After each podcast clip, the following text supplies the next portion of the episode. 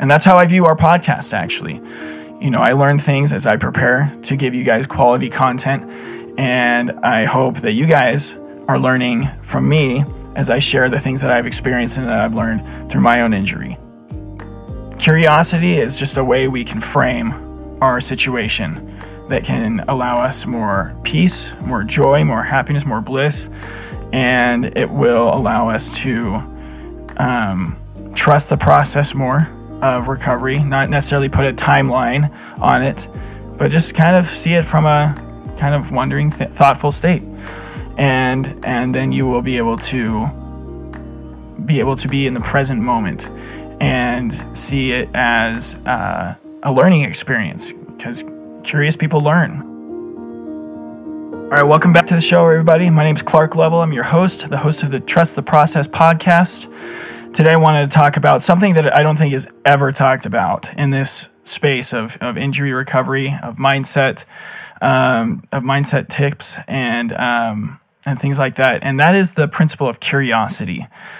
When we think of curiosity, we think of phrases like curiosity killed the cat or or sometimes you know in the field of education you know be curious be always learning and things like that that's great i mean curiosity killed the cat i guess that keeps you alive but um, in this sense what i want to talk to you about this, the spin i want to put on it is how to use curiosity to live in a more blissful state to live in a more peaceful happy you know have more joy and and just a greater quality of life. And it, I guess curiosity in this sense is how we frame things.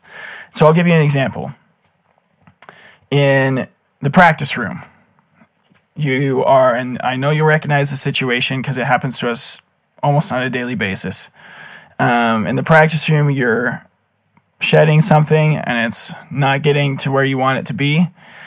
And in one, you could go down one avenue, which is, you know, the negative self talk, you know, not being kind to yourself and all that. But then, and then there's another path where it's you could be, you know, encouraging and all that stuff. But then there's that third path where you could be like, you could be curious about it and be like, I wonder what's causing this. I wonder what's, you know, why I'm not getting this. And I wonder what it, what could get me there. And not only does that take the pressure off of you, but it also allows for creativity to come into the practice room with you. It doesn't matter what you're practicing, if it's been played a thousand times by other people and there's only one or two ways to play the Haydn trumpet concerto or whatever. Um, curiosity can can bring creativity and improvisation and all these wonderful things into your practice routine. You can experiment with different, you know, extended techniques or um, different exercises or even different melodies to unlock what you're trying to accomplish. Another example in our space of injury recovery, instead of saying, why am I not better yet? Or why am I not getting there? You know, I would thought I was going to be back playing with, with my big band or my orchestra or whatever, or being able to play my lessons uh, by now. Um, and the way you could reframe that is I wonder I wonder when it's going to happen. Well, let's see. Let's see what happens. I don't know. Or um, you could say something along the lines of I wonder what I could do in this moment that it would help me get closer to my goal. And not only does that, like I said before, take the pressure off of you in a mental state, but it also will allow creativity, curiosity. Well, I guess we're talking about curiosity, and even a sense of playfulness into your life. And that will increase the joy that you have in the moment. That'll increase the um, presence of mind that you have, the ability to stay in the present, to be mindful.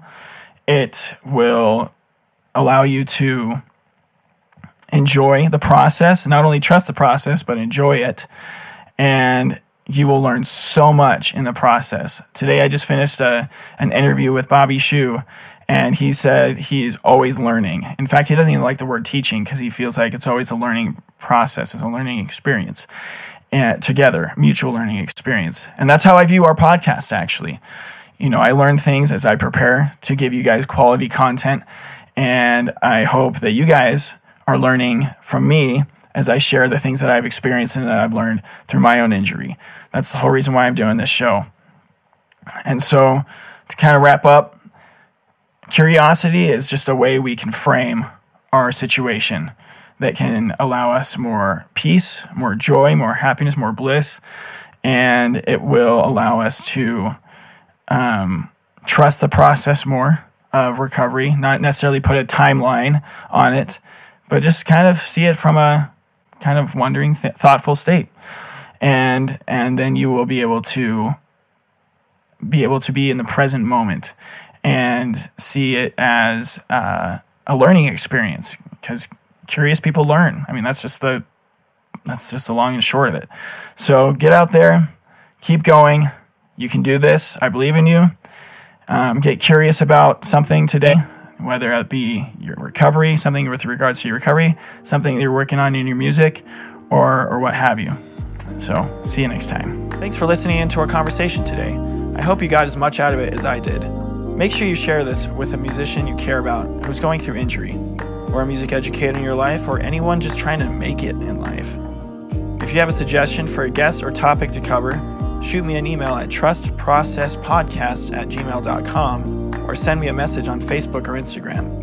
Before we go, I just want to give a heartfelt thank you and shout out to my team Daniel Baldwin, who is my audio engineer, Kevin West, who does all music and sound effects for the show, and my sister Dana Lovell, who created the logo and promotional materials. We wouldn't have this show without them. So tune in next time for another episode of Trust the Process.